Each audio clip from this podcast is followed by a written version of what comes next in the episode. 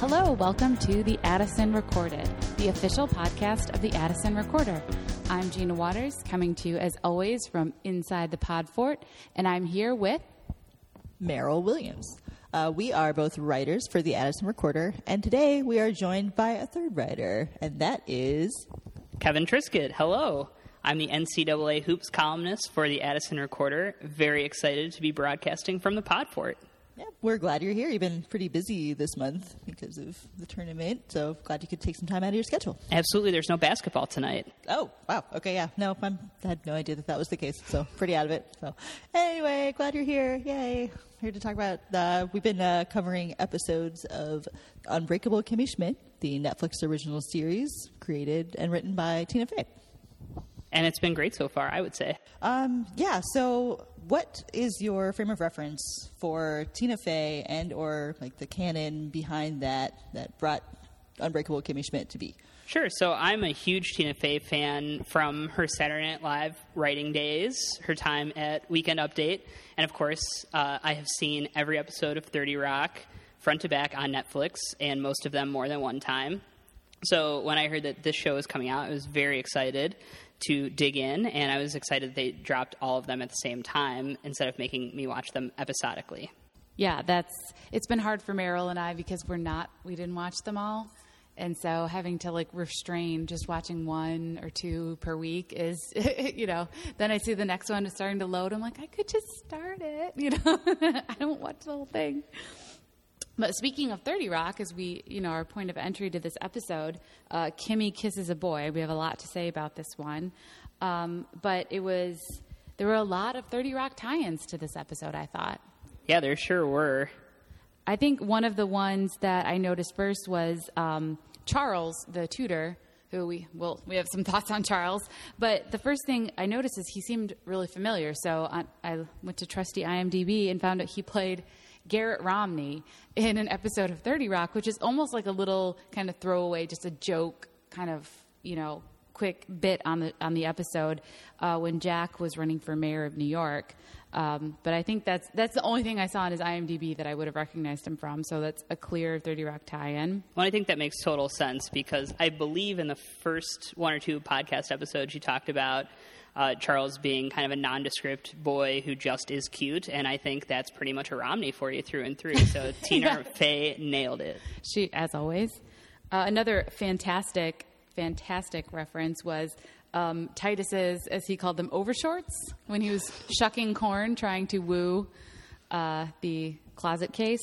Brandon, um, I think his Brandon, name was. Brandon, yes. Isn't, isn't Brandon a gay name? Sorry, that's also from the episode not me. uh, but there's an episode of 30 Rock called Brooklyn Without Limits, which is about Liz Lemon's jeans, to put it briefly. Um, and it ends up with her wearing a pair of what she calls shorteralls. And in this episode of Kimmy Schmidt, they are overshorts. But clearly, Tina Fey has some, I don't know, special tie in her heart to overalls that are shorts. And also, they mention in the video gaming scene, which we also need to talk more about, uh, the term respawn. What is it they keep saying? Like respawn, Jeremy, or something? There's like some line they keep saying. It means goodbye. Yeah, okay, yeah. So that there was a whole episode of 30 Rock called Respawn. That was also video a video game reference. So again, clearly something like Tina Fey writes a lot of things like I think she hears other people say and they just kind of like she's like a sponge. She takes them in. So clearly don't think she's a gamer, but clearly that like kind of gets in her in her brain and then it comes out um, in episodes. But yeah, those were those were the major 30 Rock times. Another major one, which Meryl you're going to talk about, is the the the construction worker scene. Yeah, the the episode opens with this really great bit that was probably my favorite part from the trailer when that came out promoting the show in the first place. And it shows her she's walking down the street and a construction worker calls out to her like, "Hey, I wish it was your jeans." And and she just turns to him and says, Well, I wish I was your yellow hat. Much to the dismay of the construction worker, right. who we would find out has a rever- revelation that he is actually gay. Yeah, it, it's such a weird point A to point B, but she just, she's talking to him and she just kind of she's just making conversation and he's taking it so much with so much more meaning than she intends and he just ends up having this like existential revelation about his life and i wonder how viable a strategy that is for combating street harassment. I feel like we, yeah, Gina, didn't you say like, oh man, I got to start using that line or something just to kind of have something to say in response because it can be a weird thing where he's like, you don't know what to say. And it just, I don't know, it was a smart approach and it was a good joke. And I liked that bit a lot. And it, it, it was weird how it kind of came back at the end. Like they bring that construction worker back. It definitely did. Titus walks by in his Huxtable sweater, which we'll talk about briefly, but he walks by and the construction worker calls out to Titus and comes out as gay, and Titus just says, You're not ready. And he rips off his Huxtable sweatshirt to reveal a baby slut t shirt, which is just about perfect. the t-shirt just killed me. And that kind of that made us think of the another the Thirty Rock tie-in related to that is that there's two that we thought of uh, street harassment scenes in Thirty Rock.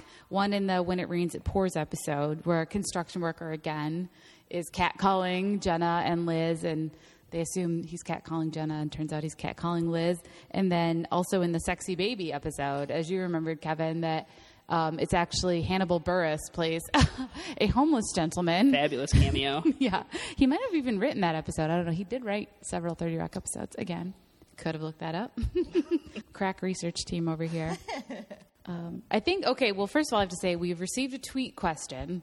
Um, at Lady Wine Geek, this is very timely, has asked what we think of the Charles character. He's such a goob. This is- That's her tweet. So I think this is a good segue into talking about the mystery that is Charles.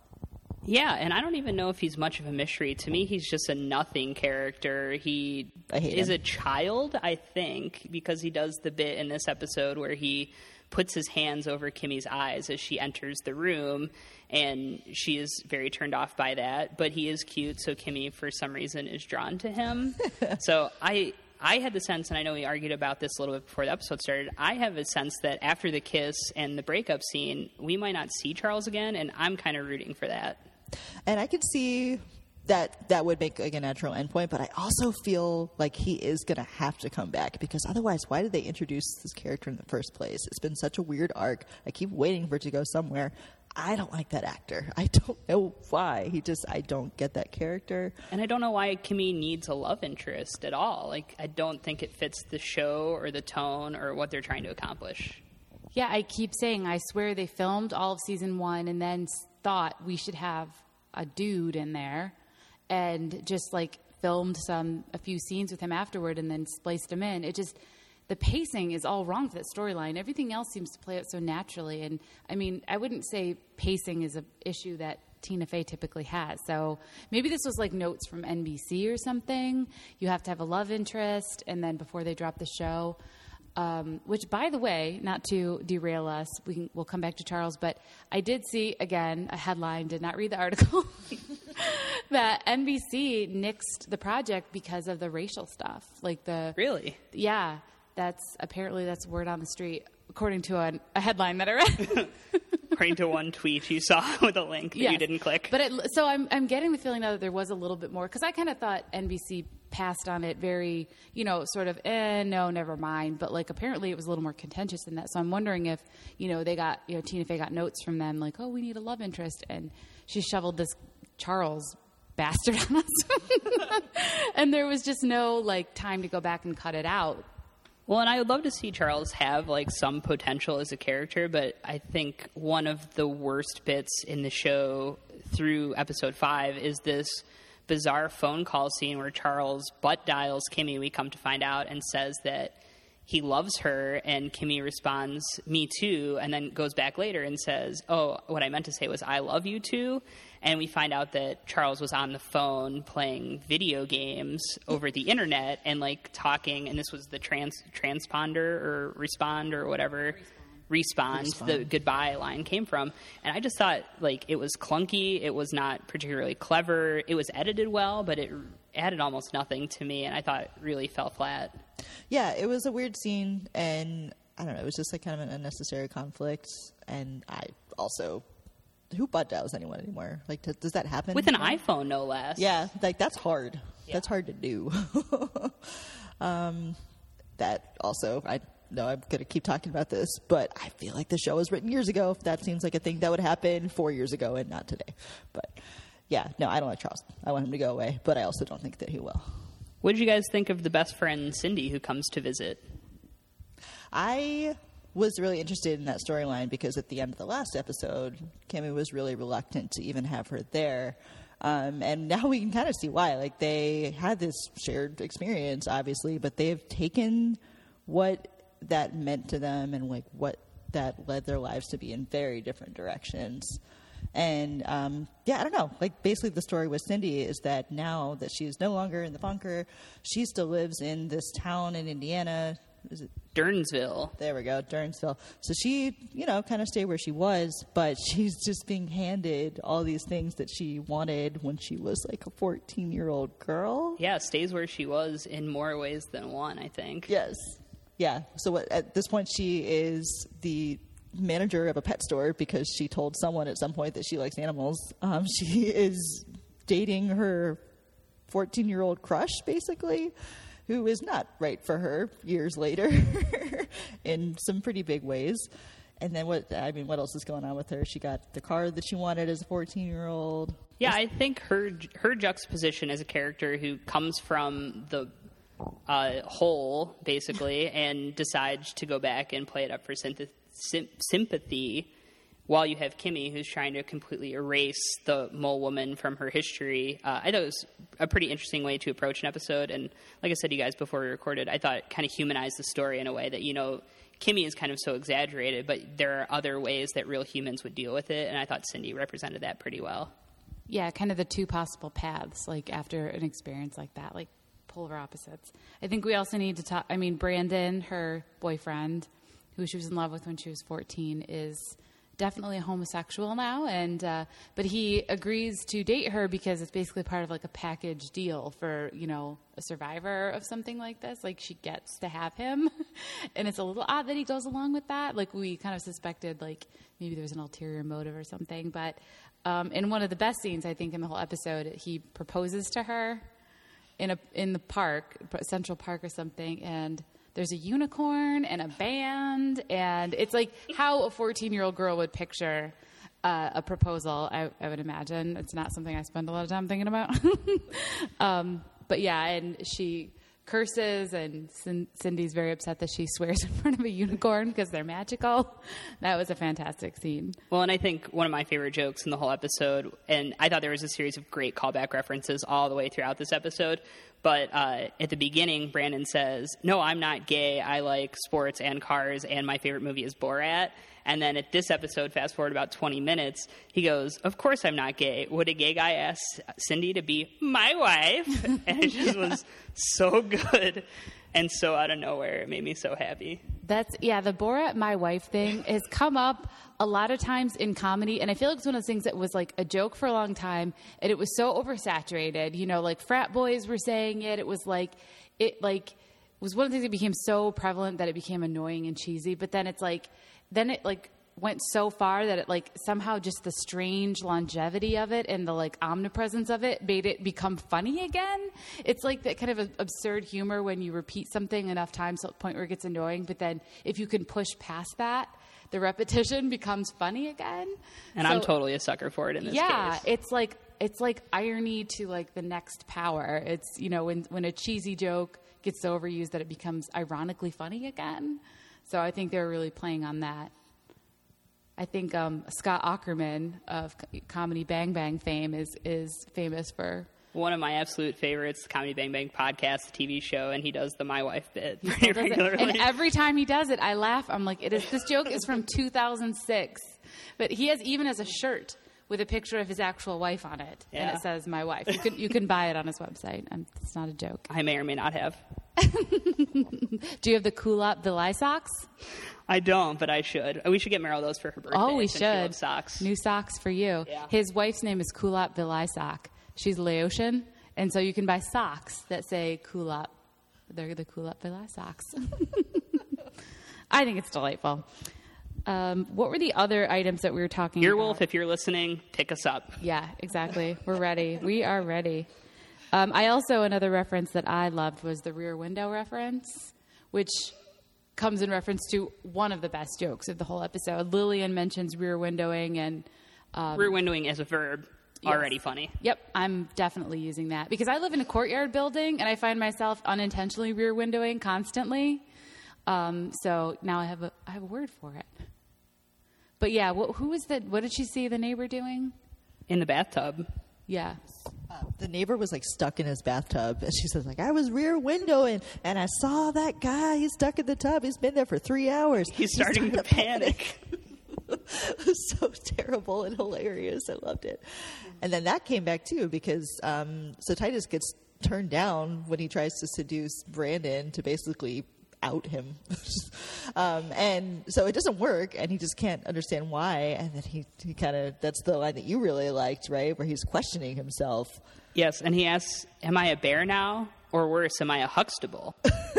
Which I've never heard before as a thing. We had to kind of look that up. Did we? We just determined that it's basically like it's like an Older elder guy. Yeah, right. That's yeah, it's not like a like we were wondering is that like a, a gay euphemism? And yeah, it's it's not. As far It as is not. tell. yeah, and we talked about too. It's interesting that she clearly wrote this episode. Um, well, whoever all the writers were um, before the Cosby stuff really came to light. I mean, Tina Fey is known for having made Cosby jokes before. So I mean, this is these rumors about Bill Cosby have been around for a long time, but so it was like unintentionally topical. Um, in addition to the street harassment thing we were talking about, like she wrote this before, kind of the whole like "don't tell women to smile" thing, and the like all that stuff came out. Um, so she really, I mean, she may she may be psychic. She's got her finger on the pulse. Um, are there any other like um, as we're wrapping up this portion of the episode? Are there any other, you know, fantastic things we have to mention that really stood out to, to us this episode? I have to say, for one, I love that the cereal in the pantry was called Frosted Maniacs. I mean, that was genius.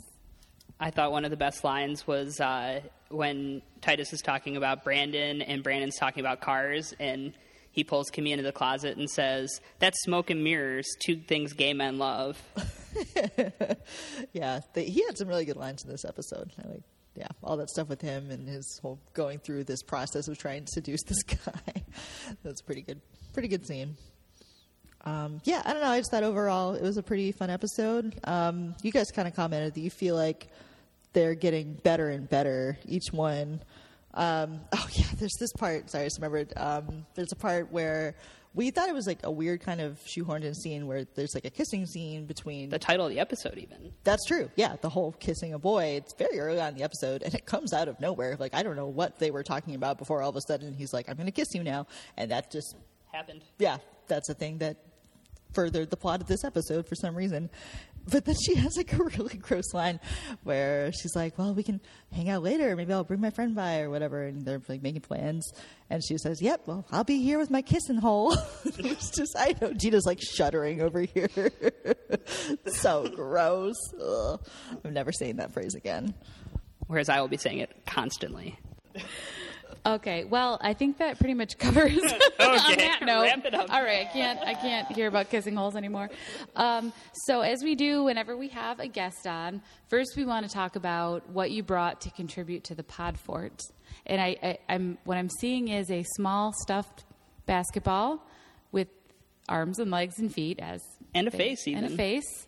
And it looks slightly bemused. It's Yeah. carrying a flag. And what's the story behind this? So my uh, dozens and do- dozens of loyal Instagram followers will remember that last year I went to every single college basketball arena in Chicago. So there are five: Northwestern, Loyola, DePaul, UIC, and um, Chicago State. And I wanted to go to all of them because I was pretty new to Chicago. And I bought this little mascot guy to carry around since none of my friends wanted to go to any of the games with me. uh, and I took pictures and posted to Instagram all of uh, me and the basketball. So you're every- saying in every stadium. You're saying you've brought us an Instagram celebrity? Basically, more or less, that's what I'm saying I'm to honored. you. I'm honored to share the pod fort with you, sir. Yeah. Uh, we'll take pictures and share that on our social media. Keep his streak going. And it's a good time with this episode with the sports, the sports With the reference. sports. yeah, there's some sports. Um, also, we ask all of our our podcast guests the same three questions to wrap up. Um, the first question, this is very important: Is there a TV show that your friends, people you respect and like, always are telling you is so great, but you just don't like it or you just don't get it? I think there are people in this pod fort who would tell me that Mad Men is the best show ever made. And I know that the Addison Recorder runs a weekly series about how great Mad Men is. And I really, guys, cannot cannot do it. I can't even. I tried. I put it on the Netflix queue a couple times. My fiance has watched every episode, uh, and it just doesn't do it for me. Get out of my fort. Gina's this is our apartment, man. Can't come in here talking shit about Mad Men. I'm, I don't doubt critically that it's a valuable, wonderful television show. I just promise you, I'll never watch an episode of it. Wait, okay. So, have you seen? Say that again. Have you seen any of Mad Men? I saw the first like maybe 35 minutes of the pilot, and then bits here and there. Okay. Um, I will say that it is. It's tough to binge watch. That's for sure. The not great Bob gif at the end of one of the seasons I've shared with a lot of my friends. That's about it. That's legit. Yeah. Um, I give you that. That's that's that's pretty solid. oh man, it just I can't not laugh thinking about that. Not great, Bob. Um, anyway, yeah, no, you should watch Mad Men. I'm just going to disagree with you on this, and he's not kidding about the weekly series because Alex and Becky, who are the two other writers for the Addison Recorder, they've literally been. They are nuts. They will binge watch this show, which I can't do because it makes me so sad after a while. But Yeah. they've been watching a season a week for the last several weeks in anticipation of the new season, which starts um, the first week of April. Yeah, Gina's all pumped. Um, I don't have TV, so I will be catching it later. But oh man, I'll be catching it never. Okay, well, I'm not even gonna. I can't even. I can't even. I feel like you just insulted one of my children. I'm just kidding.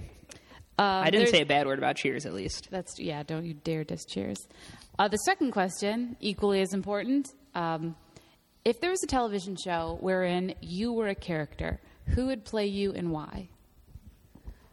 So the answer to this question, my most of my adult life since college has been I am George Michael from Arrested Development. A lot of people have equated me with Michael Cera. I can't imagine going in any other direction for that, unless uh, you guys think Jesse Eisenberg is cuter, in which case I'll take that. I can see a little bit of the Jesse Eisenberg too. I can see Mm-hmm. both, and I love that how yours is specific to Michael Cera from Arrested Development. Like, just, I don't wear khakis like that, though. I promise. Oh, and that was like so. Uh, Kevin and I went to college together, and that was like very much a thing of our college era. Was watching Arrested Development because it was on the air at that time. And yeah, I, I feel like your roommate was also super obsessed with that show. Oh man, owned Yeah. all of the DVDs, Yeah. watched them repeatedly. That's so Yeah. funny. but So I've seen that probably as many times as Gina has seen Thirty Rock. Dirty Rock, yeah. Well, our next podcast is just going to have to be the Arrested Development recap show. Except Maybe we'll come out with another season of that on Netflix, four. Maybe. and the episodes will be shorter. Please. Yeah, that's true. All right. So, question number three is our most divisive question. And the answer to this is very important because we're keeping a tally of how all of our guests respond. And this comes back to the pilot episode of Kimmy Schmidt. At some point, there was a reference to pop. And so, we want to know is it pop or is it soda? It's pop, guys. fellow Ohioan. I actually, yeah, I wasn't sure which way you were going to go because I, for some reason, thought that Northeast Ohio might lean more toward soda. Nope, pop through and through. Man, well, that was a short. What's the what's the tally at so far? Uh, yeah, so Gina and I don't count, and you're our second guest. So, two. So far, it's unanimous. Maybe this isn't as divisive as we thought. but yes. So, um, yeah, I don't know. Any uh, anything else you want to add? I think that's uh, pretty much the show. If I could, uh, I would like to plug two things. One is I'll be writing much more about the NCAA basketball tournament, and even if you're listening to this after Kentucky has won the championship, please go back and read all the things I wrote. They're very good. Also, you could follow me on Twitter at ktriskett, T R I S K E T T. And uh, I want to thank my podcast Podfort colleagues, Gina and Meryl. Rate and review this show on iTunes, guys. Oh yeah, that's true. We got to start asking people to do that. Yeah, you can find us both on iTunes and on SoundCloud. Um, and yeah, if you download and subscribe, um, please give us a rating. Please, a good one. That'd be nice. Um, anyway, so yeah, that's the show. You can find us at addisonrecorder.com. That is a pop culture blog based here in Chicago. We all write for it. We write a bunch of cool stuff every week. And you can find us on Facebook at facebook.com slash Addison Recorder. We're also on Twitter, same username at Addison Recorder. And you can find me on Twitter at Meryl Williams. That's M E R Y L Williams. And Gina, you can tell us where we can find you on the internet. You can find me on Twitter at, at Mercury Marie 5 because some jerk has at Mercury Marie and she hasn't tweeted since 2011. But anyway, that's where I am. And also, we'd, as always, like to give a special shout out to the Pleasure Centers who wrote our fantastic theme song. They're kind enough to let us use. You can find them at soundcloud.com slash the pleasure centers. Thanks a lot for joining us, and we'll see you.